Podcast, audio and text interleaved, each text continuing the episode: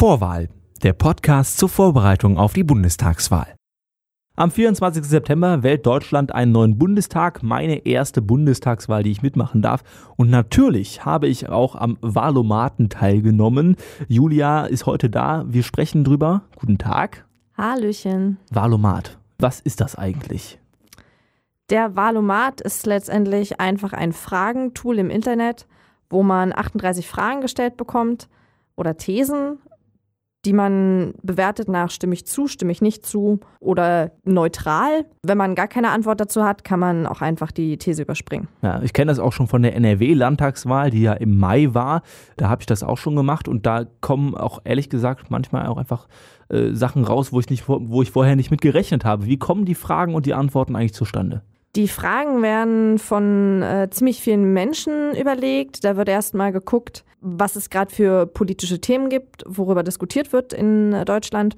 Und dann gibt es die sogenannte Bundeszentrale für politische Bildung. Mhm. Die setzen sich eben genau daran, suchen dann die Themen, suchen Thesen.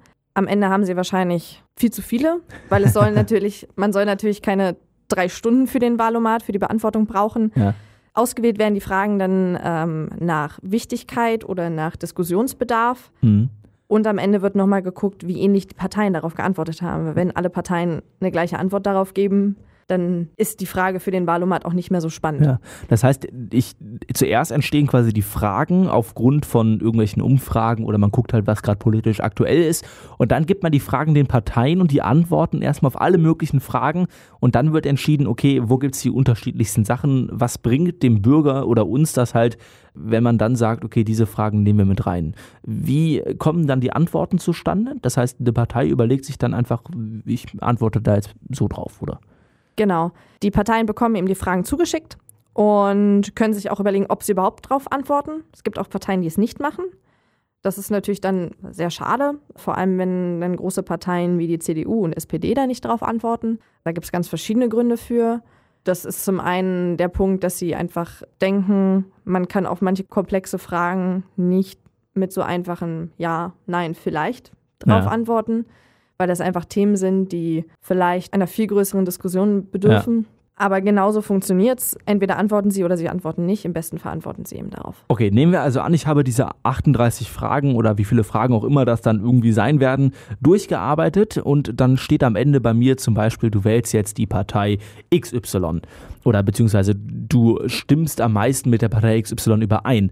Das heißt aber noch nicht, das ist das, was ich gerade gesagt habe, du musst jetzt diese Partei wählen, oder? Genau, das ist nur eine Entscheidungshilfe, das ist keine Wahlvorgabe. Vielleicht ist das Ergebnis total überraschend für dich, weil du vielleicht an irgendeine Partei gar nicht gedacht hast, mit denen du trotzdem übereinstimmst. Ein Problem am Wahlomat ist auch, dass die Parteien eben ihre Fragen selber beantworten. Das heißt, eine Partei wie die Piratenpartei hat eben vor allem in den letzten Jahren darauf abgezielt, ich sage mal, Mainstream-Antworten zu geben, mhm. um möglichst hohe Übereinstimmungen zu haben. Dann erscheinen sie eben bei vielen Leuten ganz weit oben. Ja obwohl so die Grundziele vielleicht auch gar nicht übereinstimmen. Das heißt, es gibt auch schon eine gewisse Kritik am Wahlomaten, ne? Ja, auf jeden Fall. Also die Punkte, die ich schon gesagt habe, das ist eben schwierig, wenn die Parteien selber beantworten.